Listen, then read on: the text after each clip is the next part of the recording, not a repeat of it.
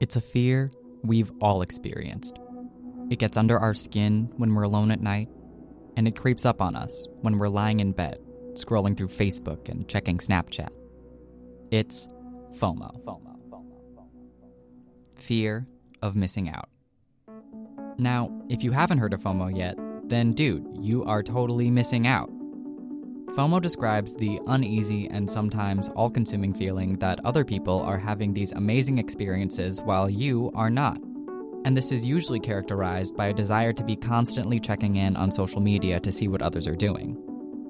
I will admit that I suffer from chronic FOMO, and it can get pretty bad.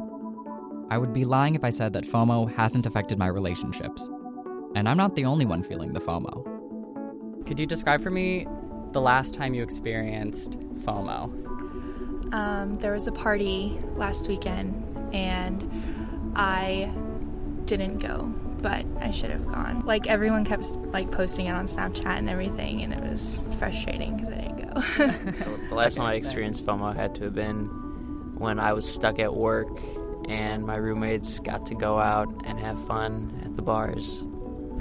I almost as a rule stay off of social media a lot. I have it, but I don't like to spend a lot of time on it because I feel like it's distracting and doesn't allow you to be present. And there's a lot of stress, unnecessary stress involved with social media.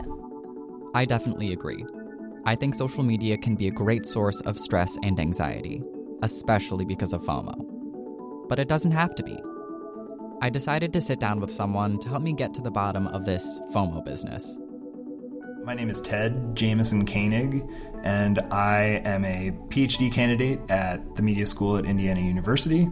And I teach S315 this semester, which is a Media Processes and Effects class. So, what does FOMO say about our relationship to social media? I think that there are two ways that you can look at FOMO. Uh, the first of which being FOMO itself, so the actual fear of missing out on something that's happening somewhere else. You see on social media somebody else is having a party and they didn't invite you, or you couldn't go for some reason, and then you feel bad. It's a you know it's that negative feeling that you get because you know something's happening and you weren't a part of it.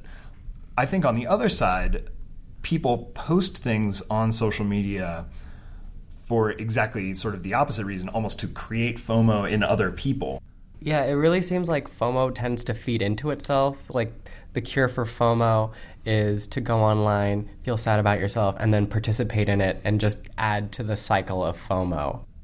So, who is to blame for FOMO? Is it is it us or is it uh, the people that create social software? I think FOMO has been around a lot longer than social media has. I think even in non mediated contexts, FOMO still certainly exists. It's not that social media has created FOMO, it's more that social media makes it a lot easier to experience and then perhaps alleviate in some way your feelings of fearing missing out on something.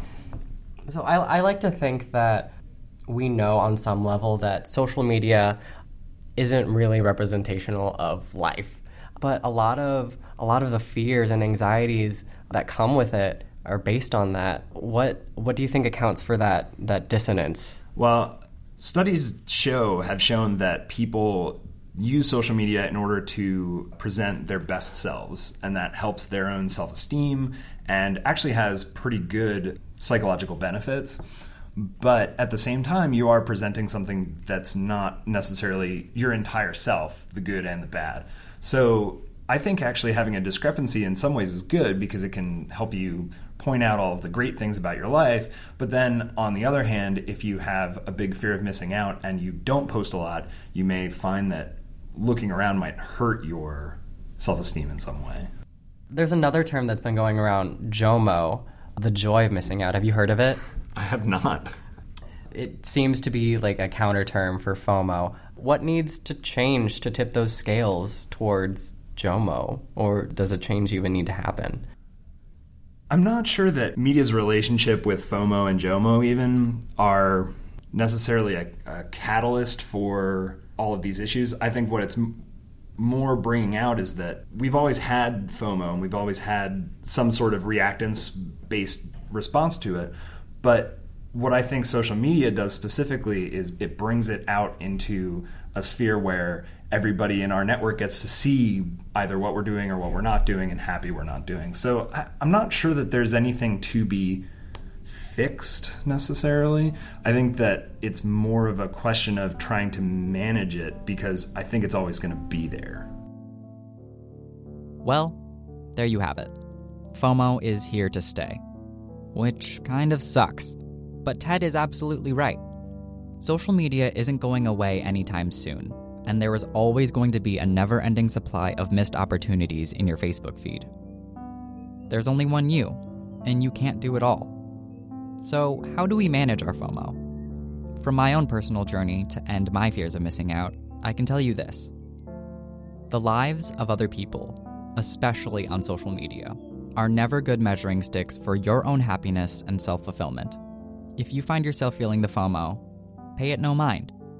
Focus on the things that make you happy, not the things that give you envy. And think of it this way you aren't missing out on an awesome party. They're missing out on an awesome night at home watching Parks and Rec with your cat under a warm fleece blanket. Now that sounds pretty damn good to me.